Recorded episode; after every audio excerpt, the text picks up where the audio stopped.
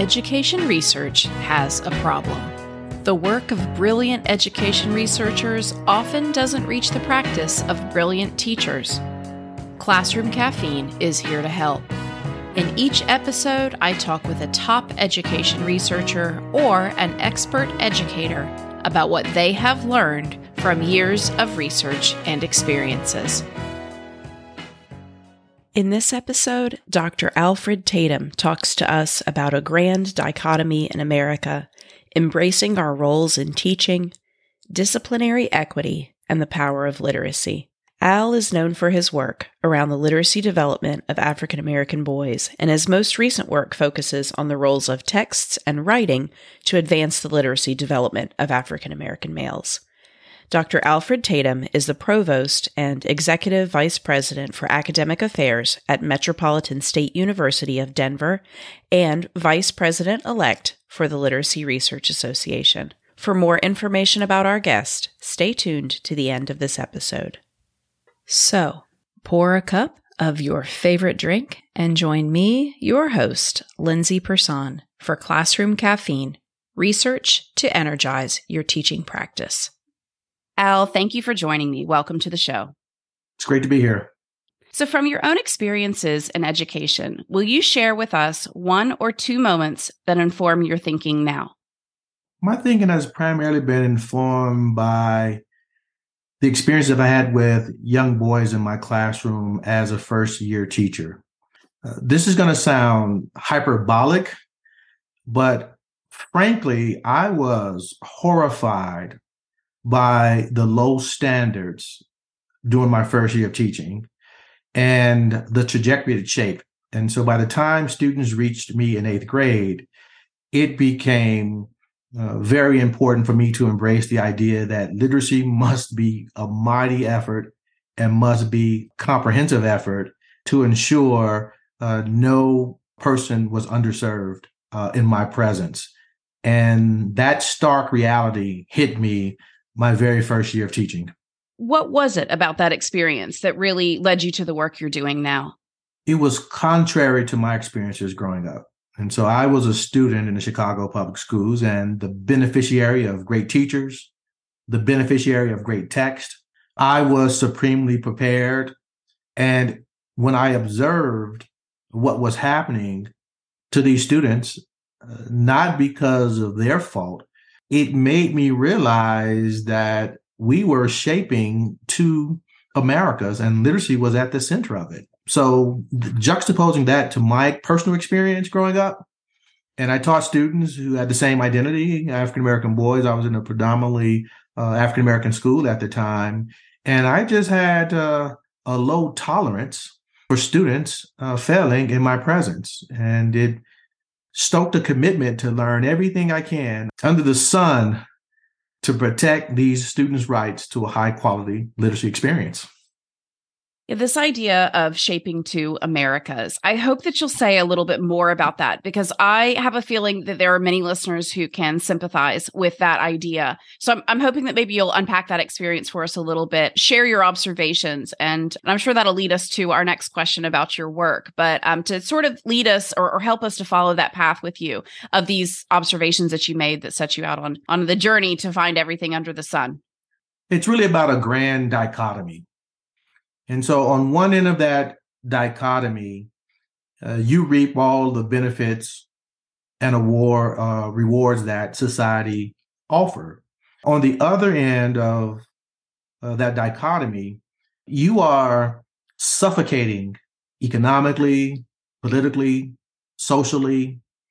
I can go on and on. Uh, health, housing, and that grand dichotomy should disturb all of us particularly if we are accomplices into making that happen. And I'm speaking about educators right now. We we have a responsibility to make sure if we think about this dichotomy, you move young people toward the end of that dichotomy that is more socially satisfying, politically satisfying, economically satisfying, uh, because that's how we continue to spread the wealth by giving back uh, to those who come after us. Uh, and the other part about this dichotomy, I know I use the term shaping two Americas. We have those who have strong social and scientific consciousness in a way that allows them to protect themselves, protect their families, protect their communities,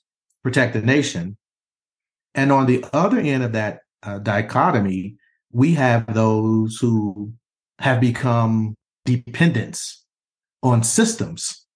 Uh, and that notion of being independent versus dependent with tools of protection uh, is quite uh, disturbing if we are doing something that uh, cements that grand dichotomy that leads to these long term hierarchies that are very difficult to interrupt if we don't give them serious interrogation.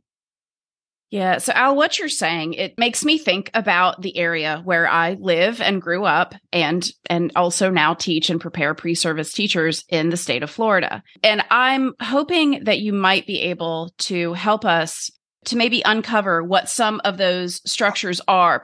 As we know, the teaching profession tends to be white females.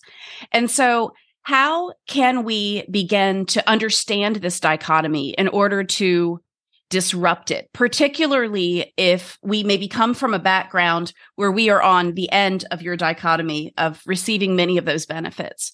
How can we begin to understand lived experiences of others so that we are able to support them in their learning journey and really get away from this idea of shaping two Americas where we're giving everyone opportunities to learn and to grow and to become the people they want to be. How how can we get started on that journey if it's not something that is part of our own personal background? I think we already understand the differences that exist in society. We've been talking about it for uh, close to a century just as relates to education. Uh, so this is not a reintroduction for us but what's going to be very important is that we don't park our competence or lack of knowledge behind the wrong things race, economics, culture. We often start with a poor conceptualization of what this really means. So, one, just a small pushback. We fully understand what's happening. We don't have to learn about these experiences anew, but we do have to ask the question what do we need to become uh, smarter about so we start authorizing different trajectories? That's not going to be race based or cultural based or community based. Uh, it's really going to be competency based, uh, enveloped in a love of care for the human beings that we are responsible for uh, supporting.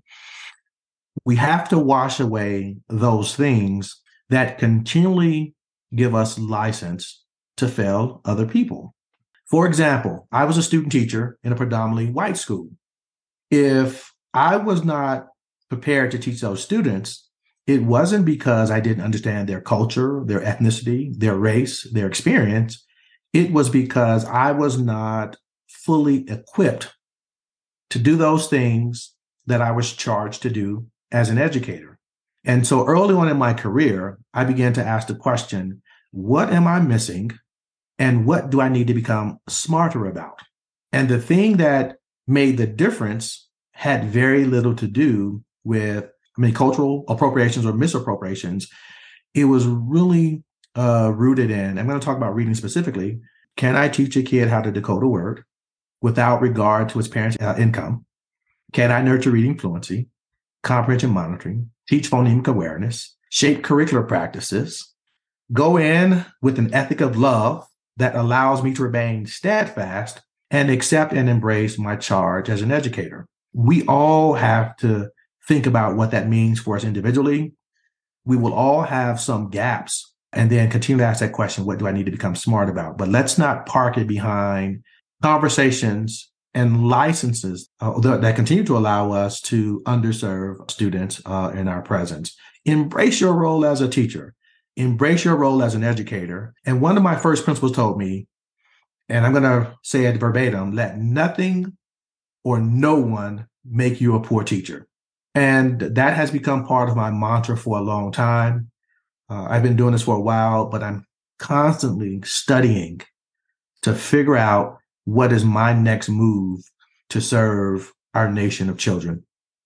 That's so helpful. I think that it's it's helpful to refocus our energy, right? On um, as you said, the human beings right in front of us and how we can best serve each of them. Uh, because I, I think that there is so much noise in education right now that it can be very difficult to know where to begin in order to identify what you're missing and what you need to do or what you need to become smarter about. Um, I think that there are just a lot of distractions right now that can actually take us away from that objective of being the best educators we can to every child who sets foot in our classroom. So I really appreciate that kind of refocusing the energy into every child, every individual who's in front of us in classrooms. And so I hope that in response to this next question, you'll help us to continue on that journey of thinking. So, what do you want listeners to know about your work, Al? It's important to understand how we've all been positioned to authorize underperformance and failure. It has either been through an assessment lens, uh, it has occurred through reckless research, it has been uh, influenced by political naysayers or other naysayers that just finds a way to imprison reading, writing, and intellectual development by smallness. So, what I've been trying to do over the last couple of years is really shape an argument that we can move students toward advanced levels of reading, writing, and intellectual development if we don't get bogged down by some of the ongoing conversations. And so right now we have the science of reading conversation versus complex text or grade level text. But nowhere in there do you hear the need to nurture intellectual development across the disciplines. I was having a conversation recently, and it was around issues of equity. And I said, we need to think about disciplinary equity. So all text and all disciplines belong to me. That is the culture that I came up with. And so I can become equally excited by science or history, uh, African American history, uh, which was one of my favorite subjects growing up. But I can also take a Fortran class, a chemistry class, a physics class. And I found residents in all of those subject areas. Sometimes we rob students of the opportunity to find that type of residence. That's disciplinary uh, equity. Uh, that's critical uh, in my new thinking as um, it, it's always been there, but I've been more pronounced by it. But then there was an incident in a small town recently. And as a university administrator, I think about lab equity. Who's in those labs? Uh, so they brought the young girl who someone called the police on this young girl finding some type of insects in trees. So someone from Yale invited her to have a conversation. And I just saw this young girl days earlier who had the police called on her walking through a lab at Yale and being totally excited both of those experiences could shape residence in a particular way. So there was this psychological residence or this physical residence. And we have to be very careful uh, when we think about that. And I think literacy is a tool of protection. It can destroy everything that goes against our humanity. But we want to make sure that students have the affordances to move towards advanced levels of reading, writing, and intellectual uh, development. If we don't do that, then uh, shame on all of us. So I know you have significant contributions to the world of mm. um, particularly literacy with African American boys. And in that context, is there anything else that you would want listeners to know about the work that you've done? I think there's a need to find the appropriate balance between the larger conversations about the role of literacy and then the pragmatic tools to move it forward. My work has always been anchored by by two of those. And so let's think deeply about what this means for us, but then how do we translate it pragmatically so that we're seeing evidence across um, our respective classrooms, schools, etc. I just put African American boys at the center of my work because the nation continues to miss the mark and I see far too many of these students, and I see it across all ethnic groups, but I see far too many of these students losing confidence in this thing we call reading and writing and intellectual development. And so the whole focus of this is how do you resuscitate that confidence in ways that they begin to embrace text and become absolutely convinced that this has that determinative power to move them toward that grand dichotomy. We talked about a dichotomy earlier, move them toward that grand dichotomy that says, this is where you belong. Uh, no more intellectual uh, isolation, no more finding comfort in the most demeaning aspects of society. And so uh, these young boys uh, have to find, and many of them have the power within them, but someone has to help them release that power. That was my experience uh, growing up. Never had a shortage of confidence around these particular things and elements. And I've seen young boys tilt toward the sunlight when they get a rich and meaningful literacy experience. And I'm going to continue to move in that direction without equivocation to make sure that I play a small part to interrupt that hierarchy that leads to national conversations where these boys are at the bottom of the queue, not just physically, but in people's imagination. What an important message, I think, for all of us as educators to hear. And that uh, metaphor you use of tilting towards the sun, it really fills me with hope for students who are in situations like that, where they are, in fact, being tilted toward the sunlight in order to help them grow.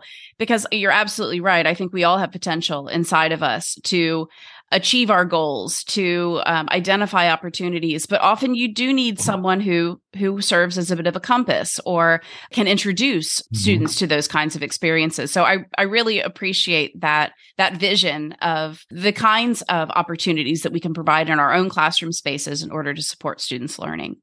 So al given the challenges of today's educational climate what message do you want teachers to hear? I'm going to speak very briefly uh, with this and this particularly for literacy educators, we have to have an epic faith in the written word. That epic faith allows me to remain steadfast.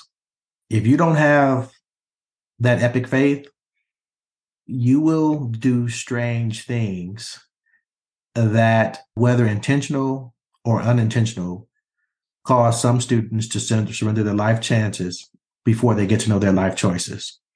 I know the power of literacy. I've witnessed it. I've studied it. And because of that, I have that epic faith in the written word, the power of text, and the life outcome trajectory it shapes. Teachers should find uh, their power in something very similar that would allow them to always think uh, deeply and seriously about destroying anything that resembles a horrific, uh, the horrific standards that I started with. No one should ever experience horrific standards of low levels of literacy. And I can't do that with an epic faith in the written word. Well, I thank you very much for that message. And I, I think that that does help to refocus our energy because, you know, in some spaces, it is a daily challenge to refocus on what matters most. And so I, I really appreciate you sharing that with us. And thank you again for your tremendous contributions to the world of education. I just love what you're doing and uh, why you're doing this. And these conversations are important. I am uh, privileged to be a part of them uh, this morning. Well, thank you so much. Dr. Alfred W. Tatum is known for his work around the literacy development of African American boys. As a foremost expert on the literacy development of African American boys, he's authored more than 75 publications on the topic. His works have appeared as chapters in edited books, monographs, and journals such as the Harvard Educational Review, Reading Research Quarterly, Urban Education, Black History Bulletin, The Reading Teacher, Journal of Adolescent and Adult Literacy, Journal of Education and Educational Leadership, and Literacy Research, Theory, Method, and Practice. Alfred authored the award winning book Teaching Reading to Black Adolescent Males Closing the Achievement Gap in 2005 his second book, Reading for Their Life Rebuilding the Textual Lineages of African American Males, was published in 2009. His third book, Fearless Voices Engaging a New Generation of African American Adolescent Male Writers, was published in 2013. His most recent book, Teaching Black Boys in the Elementary Grades Advanced Disciplinary Reading and Writing to Secure Their Futures, was published by Teachers College Press in 2021. He's also the author of four major reading and writing programs used with millions of students throughout the U.S. His current research focuses on the roles of text and writing to advance the literacy development of African American males. Al is also the father of two African American men. He's currently the provost and executive vice president for academic affairs at Metropolitan State University of Denver and vice president elect for the Literacy Research Association. For the good of all students, Classroom Caffeine aims to energize education research and practice. If this show provides you with things to think about, don't keep it a secret. Subscribe, like, and review this podcast through your preferred podcast provider. I also invite you to connect with the show through our website at www.classroomcaffeine.com, where you can learn more about each guest, find transcripts for many episodes, explore episode topics using our tagging feature, support podcast research through our survey, request an episode topic or a potential guest, or share your own questions that we might respond to through the show. You could also leave us a voice message or a text message at 1 941 212 0949. We would love to hear from you. As always, I raise my mug to you, teachers. Thanks for joining me.